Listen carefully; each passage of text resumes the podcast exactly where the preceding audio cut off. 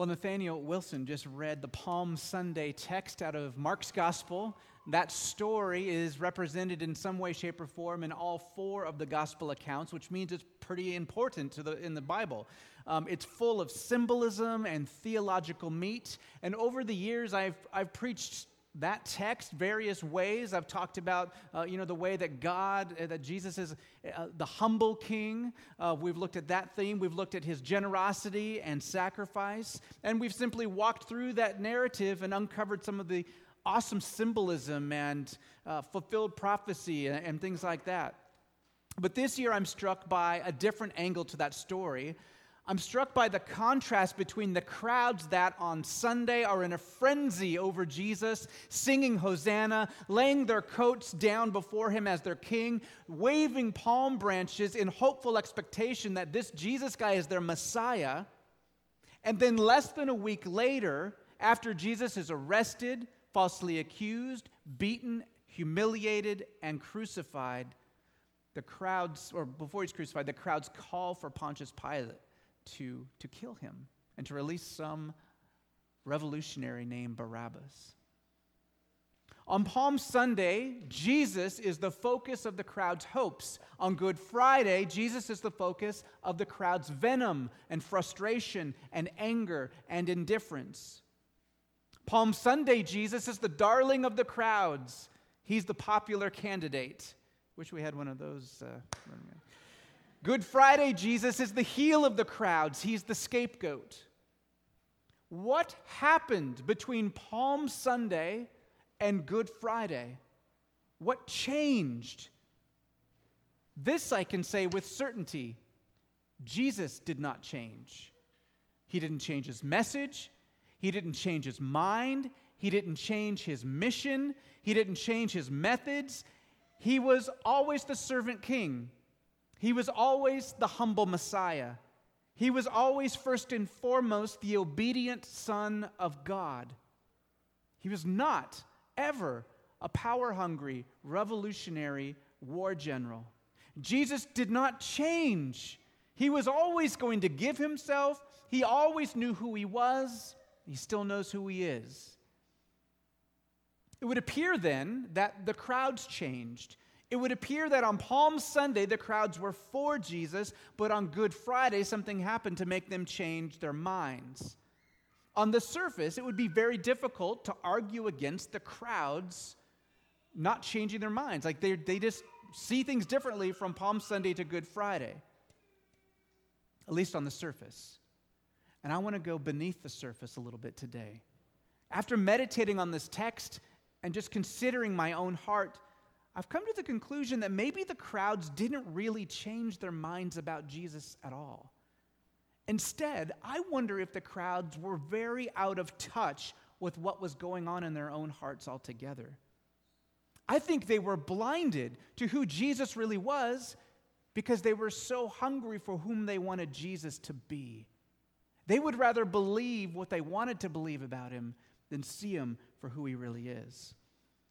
So, in essence, they weren't really living in reality. The crowds in the story of Palm Sunday and Good Friday are a striking example to me of why we need spiritual formation. Think of your Christian life, or your spiritual life if you're not yet a Christian, as a sailboat out at sea without an engine. You're on a journey from the home port of who you are to the distant port of who you are in Christ, of who God made you to be. And just because we're on the West Coast and in Bellingham, let's just mental picture home port of who you started off as is Bellingham. And Christ likeness is Hawaii. That's a nice place, right? So we're on a journey there in a sailboat without an engine. Without spiritual formation, you don't have a sail. You don't have a rudder. You don't have a compass. You don't have any charts. You're passively at the whim of the wind and the current. You simply, all you can do really is accept your position wherever you are and respond. You strain with your oars, let's say you have oars, but you're not even sure you're going in the right direction. You're just floating. all your hopes of what you will become turn to wishes because, in effect, you're lost at sea. You have some vague idea about what the island of Christ likeness may look like, but you've been at sea, floating, bobbing up and down for so long that you're wondering if maybe in the, in the end of it, this is all that there is anyway. You're controlled by your feelings, your passions, and you have the nagging thought that maybe your thoughts aren't even trustworthy anymore.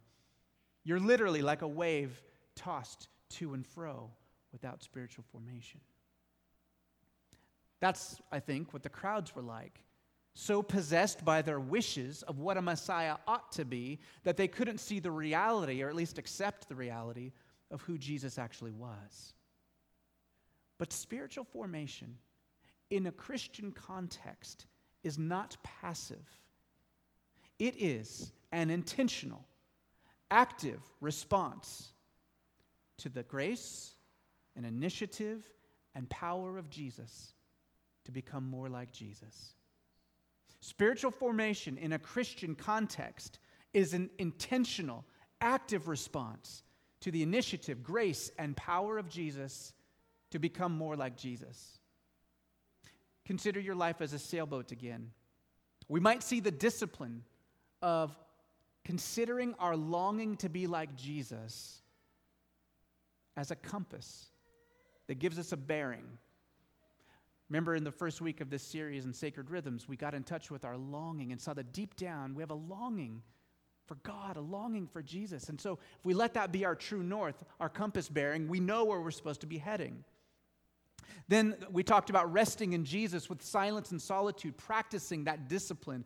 Rather than seeing every storm and swell of waves as a source of intense stress in our lives, we can rest in the fact that Jesus is Lord of the sea, the same one who said with the word, hush, and the massive storm on the Sea of Galilee became calm instantly.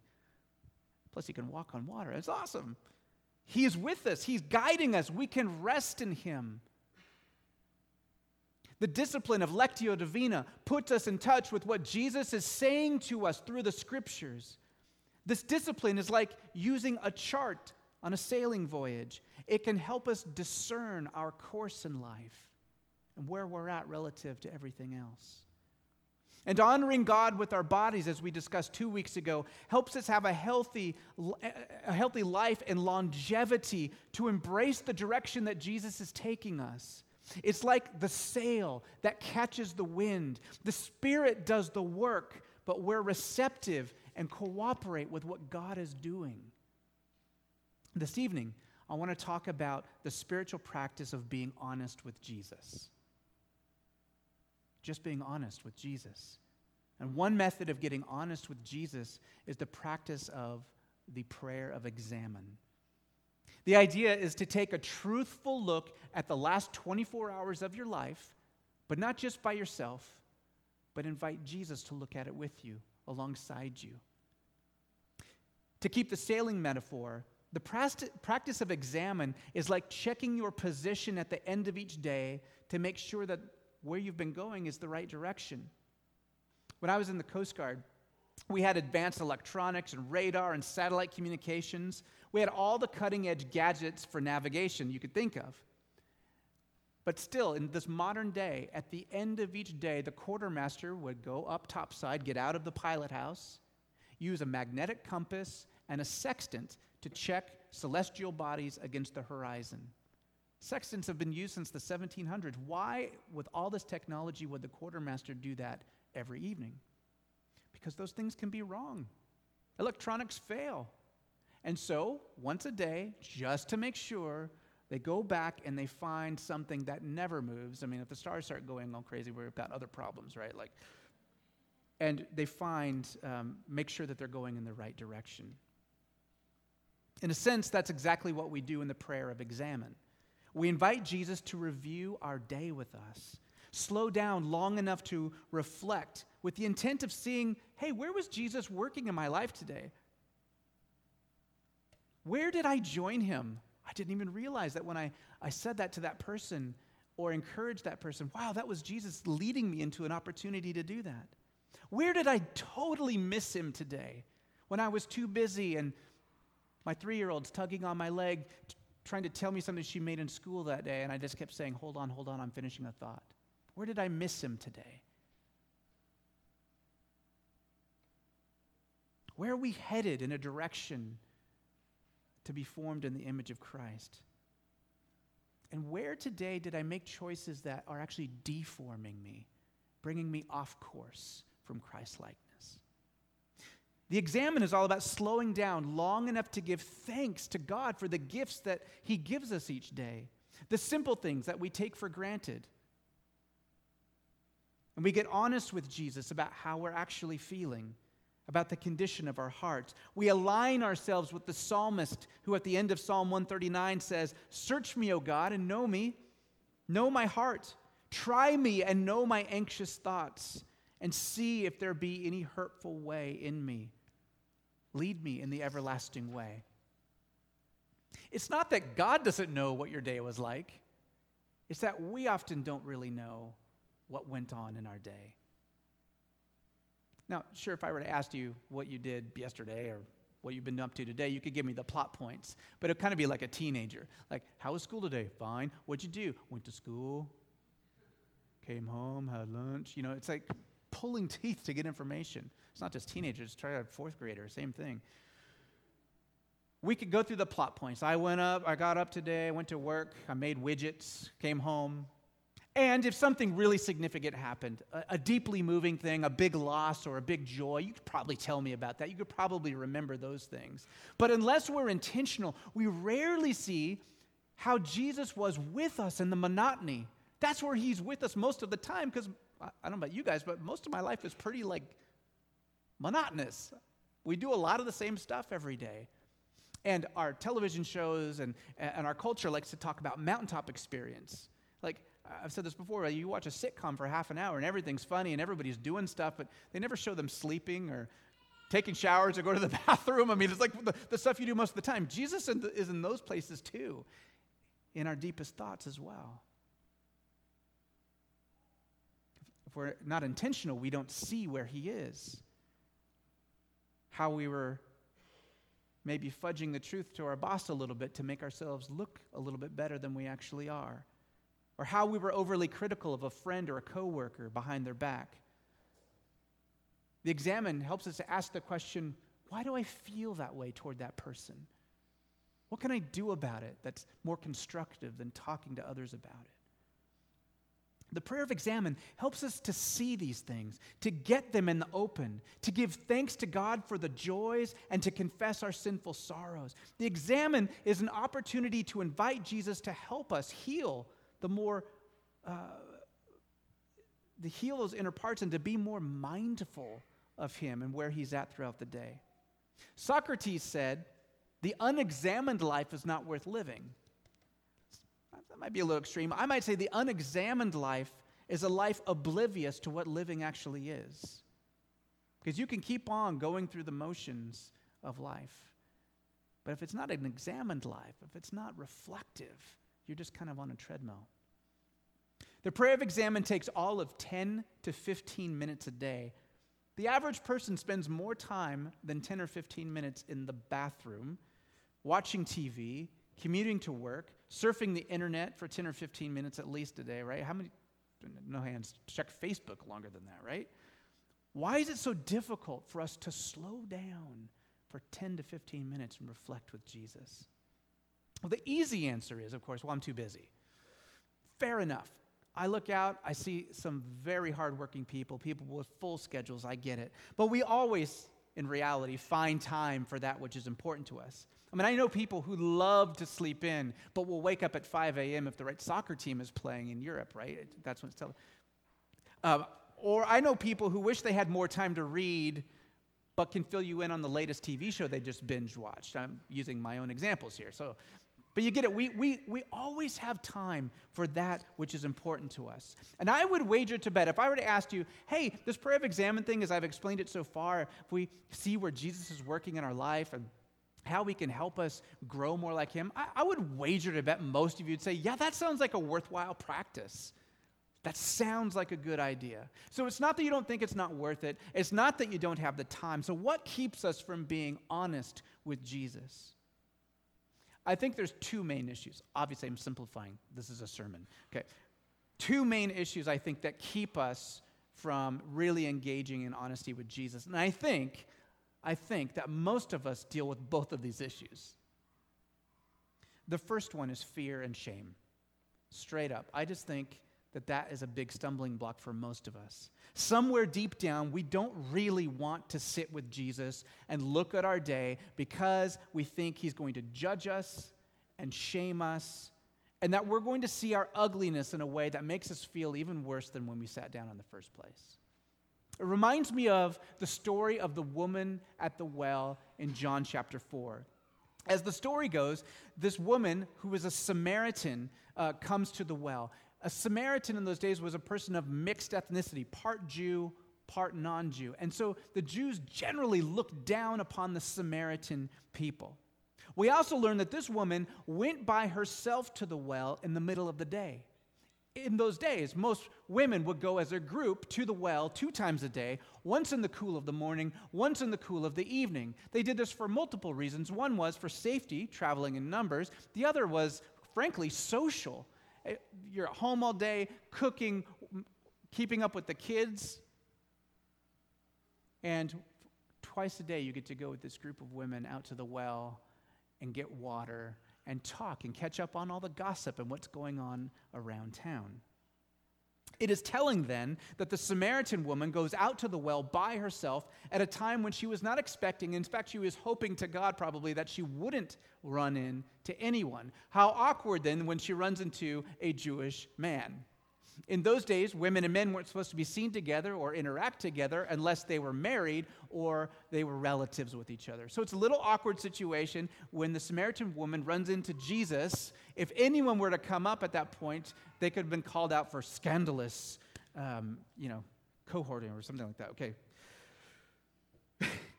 so there they are at this well. And Jesus isn't concerned at all, it seems, in social convention. He isn't worried about breaking these boundaries. He engages her in conversation. He's concerned with the person who's standing in front of him. He doesn't care that she's a woman, he doesn't care that she's a Samaritan woman. He cares about her because she's a person. And he engages in conversation that at first seems kind of superficial. Can you get me a drink of water? I'm thirsty. Basic human need. Cross culture, cross time. But by the end, this woman realizes that Jesus knows all about her life. He knows that she is avoiding other women because while they're going out to talk about town gossip, she is the town gossip. She had been married to five other, other men, which is scandalous in that culture, five marriages, and then was living with the man who was not even her husband. Rather than bring up this woman's baggage to shame her, though, Jesus offers her relationship and eternal life. By being real with this woman, Jesus enables her to move past her superficiality. She's able to drop the mask she was wearing as this strong, independent woman going to the well at noon all by herself. And instead, I mean, there's no movie, you can't see the picture happening, but I almost imagine that you know when you're a little relaxed, your shoulders do this? Like I just I just imagine like, oh, this guy already knows my history. And he hasn't run away, and he hasn't shamed me. I'm just going to ask what I've always wanted to ask a, a teacher. How do I get close to God? You know, Samaritans say, we worship God on this way. You guys say it's in Jerusalem. What's the deal? How can I actually be close to God? How do I actually worship my Creator? That's the question. That's the question so often buried under our sin and our, sh- and our shame that, that we, we keep from asking Jesus because we put up these walls and these fronts and these masks. We're afraid to press in. With Jesus, we can come clean and into the light. And like this woman, once we realize how much He loves us and He offers us life, we become able to face our fears with Him and to get real with him. So we learn from Jesus' treatment with the Samaritan woman that our sin, no matter how ugly or shameful, doesn't surprise him and it doesn't repel him. In fact, when we're honest with Jesus, we end up desiring more holiness. If shame or fear are keeping you from being honest, you can be safe coming into the light with Jesus. But sometimes it's not our shame or our fears that keep us from being honest with Jesus. Sometimes it's our self righteousness and our self sufficiency. Mark 10 tells the story that we know as the rich young ruler. This man, it's culturally safe to say, would have been highly esteemed amongst his peers. He was wealthy and he was devout. And in fact, not in, not in biblical theology, but in popular theology in that day, it was believed that if you were devout, that you would be wealthy. It's a little bit kind of like prosperity doctrine uh, in the Jewish setting. So, by virtue of this man being wealthy and a landowner, and having gone to synagogue regularly and keeping the commandments, his peers would then deduce, oh, you're blessed by God because you have this wealth. He would have been the poster boy for what it means to be a faithful Jew. Full of confidence, he approaches Jesus, who is growing in popularity as a teacher and as a healer. And some people were saying he was a prophet, and some people were even saying that maybe he was the Messiah. So the man comes up to Jesus and says, Teacher, what shall I do to inherit eternal life? And Jesus says, Well, you know the commandments do not murder, do not commit adultery, do not steal, do not bear false witness, do not defraud, honor your father and mother. And he says to him, Teacher, I have kept all these things since my youth. And Jesus, looking at him, felt a love for him. That's in the text. That's so powerful. He loved him enough to say this One thing you lack go and sell your possessions and give them to the poor and you will have treasure in heaven, and come and follow me. Jesus felt a love for him and then spoke those words. The narrator says, At these words he was saddened, and he went away grieving, for he was one who owned much property. Now we get to the heart of this encounter. Jesus knows that this man has an idolatry problem. If you notice, when he lists off the commandments that the guy's supposed to keep, he only does the five that, in, that are interpersonal. He doesn't start with the foundational ones thou shalt have no other gods besides me. You shouldn't make any graven images. This is, those are the idolatry ones. Jesus already knows this man's heart as he comes up to him. So he, he does the, the low hanging fruit ones, and the man's able to say, I do all of those things. But the one thing this man doesn't do is put God above everything else in his life. The young man asks, What good thing must I do to get or possess eternal life? This man's idolatry problem is not his wealth. This man's idolatry problem is his self sufficiency. He asks, What good thing must I do to possess eternal life. Did you catch it? How presumptuous that this man thinks he can do anything good without God, that it will take just one good thing, like a charitable donation, to get eternal life, as if it were a thing that one could purchase and put in your pocket and walk around with it. I've got my card that shows I'm in the Eternal Life Club. I bought a membership. Eternal life is not something we get, it's something we enter. It's not something you add to your collection of trophies and achievements, it's a relational journey with Jesus. You enter it, you walk it out, you live it, you don't own it. This man's idolatry is not his wealth, it's his self righteousness. It's his belief that he can do something in his own strength to obtain eternal life. In this encounter, Jesus loves this young man enough to be honest with him Jesus brings up his idol. And I believe that Jesus would have helped this man slay that idol if he would have followed him, if he would have said, you know what, you're onto something. You know me more than I, le- you know, you're letting on.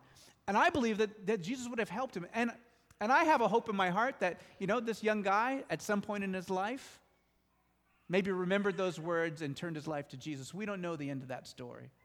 But that's the kind of guy I am. I like to hope in the best. So there you go. The point is that sometimes we think we're doing just fine without examining our life. But in His grace, Jesus will help us to see that the things that we can be thankful for, but also the things that we need help with. He'll reveal those things in our life that maybe we're putting above our relationship with Him. He can help us to see in His grace a sinful blind spot.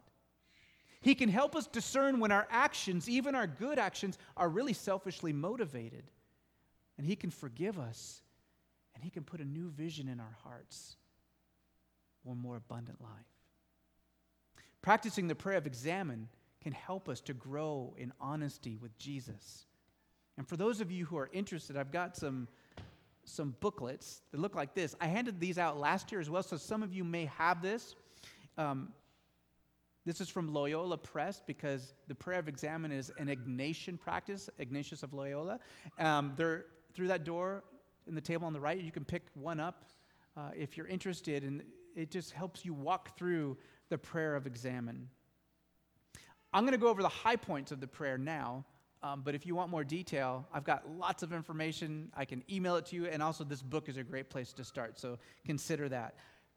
As I've said throughout these weeks in this series, we're being introduced to lots of spiritual practices. In no way, shape, or form do I expect all of us to practice all of these things every day or every week. What I'm hoping to do is get in touch with that longing that we all have for Jesus, and Jesus will invite us into one of these practices. Um, depending on where you're at in your life. I know some of you have really taken to the silence and solitude. You found that you're just running at full tilt and you've enjoyed that space of just being with Jesus. Um, that's awesome. I'm not adding, don't add all this stuff to that. Some of you have really taken to reading the Bible through Lectio Divina because it's a different way. It's a, typically, we just read through the Bible by getting information from it, but Lectio helps us to actually hear the text. And some of you have been embracing that. What I hope to do here is give you something so that it, either if it strikes a chord today, that's great, or maybe somewhere down the road you're going to say, I need to be more reflective. What was that thing that Chris talked about? And you could have this somewhere stuffed away in your bookshelf. Okay. Now, I'm going to be briefly walk through the five steps of the examen. First, you want to find a quiet place, preferably by yourself, but I know as a parent of three that can be hard to do. Uh, but remind yourself that the Holy Spirit is with you and has been all day. You're simply remembering that reality that the Spirit is with you and be, has been with you all day, and find yourself in the presence of God. Now, some people do this at the end of the day. That makes sense if you are recollecting the last 24 hours. I do the beginning of the day because I'm a morning guy, so that's just what I do, and I think back 24 hours. Eight of them are sleeping, so that's great. The second thing you do once you're in that space and just recognizing the presence of God is you just consider the last 24 hours. What in the last 24 hours do I have to be thankful for? What gifts did I receive from God?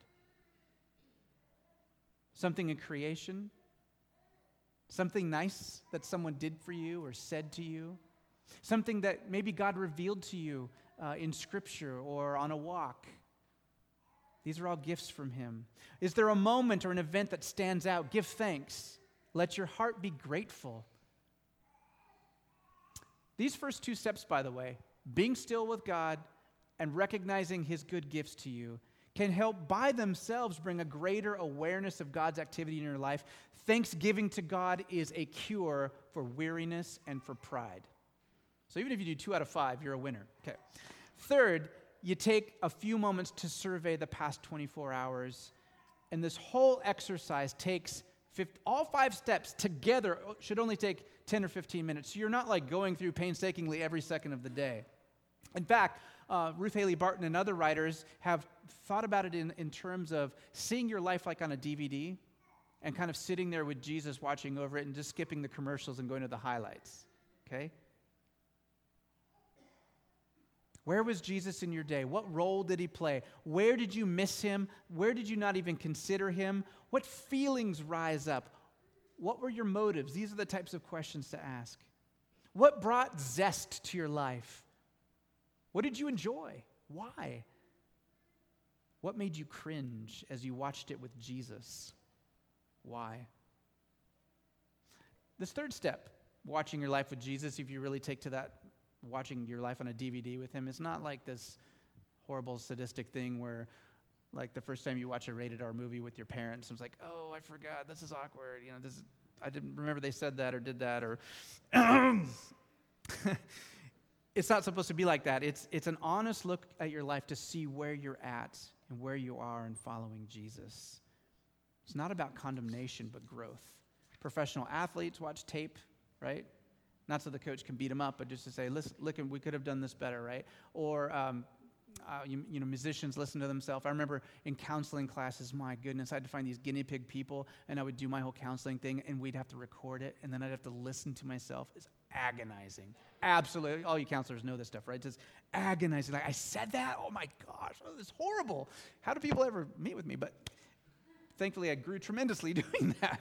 Uh, the same thing can be true of just sitting with Jesus and looking at your life with Him alongside, realizing that He's in your life whether you recognize it or not. It doesn't matter whether you do this practice, like He already knows, so cat's out of the bag. Jesus is so gracious, so compassionate. He already knows your weaknesses. He already died to forgive all the stuff that you're embarrassed about. So, the fourth step, then, once it's all out in the open like that, is just simply confess those areas of sin that come up in the examen. Thank the Holy Spirit, even, for revealing them to you. Thank Jesus for forgiving you. Express maybe your sorrow or your disappointment, your feelings of powerlessness, and then bless the Father for his undying love and hospitality toward you. The fifth step, the final step, is called hope filled resolution.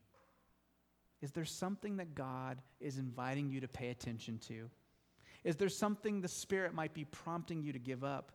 Is there an area of powerlessness or a sin that seems to have mastery over you? This is the time to just pray for help.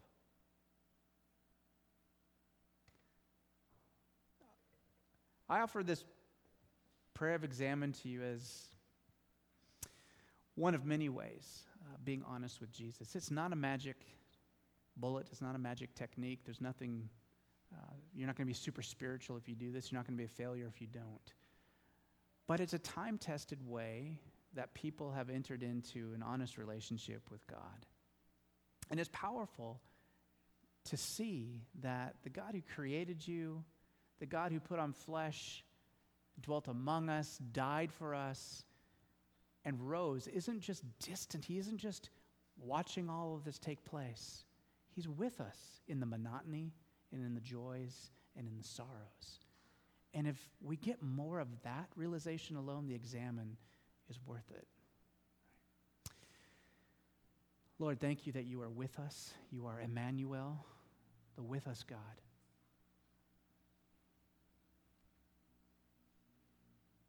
Thank you that your arms right now are not folded, foot tapping, disappointed, angry. But like the father in the prodigal son, I imagine you're on the edge of your seat, waiting for us to notice, waiting for us to return. Arms open wide for an embrace, not a rejection. Lord, I thank you that you know the barriers each one has. The barriers to believing that you could really be that good. And that's where I pray for the miracle, the work of the Spirit to help break down those walls. Help us, Lord. Help us to believe how good you are, how much you love us. That to be honest with you is to find our true home, our true life. Amen.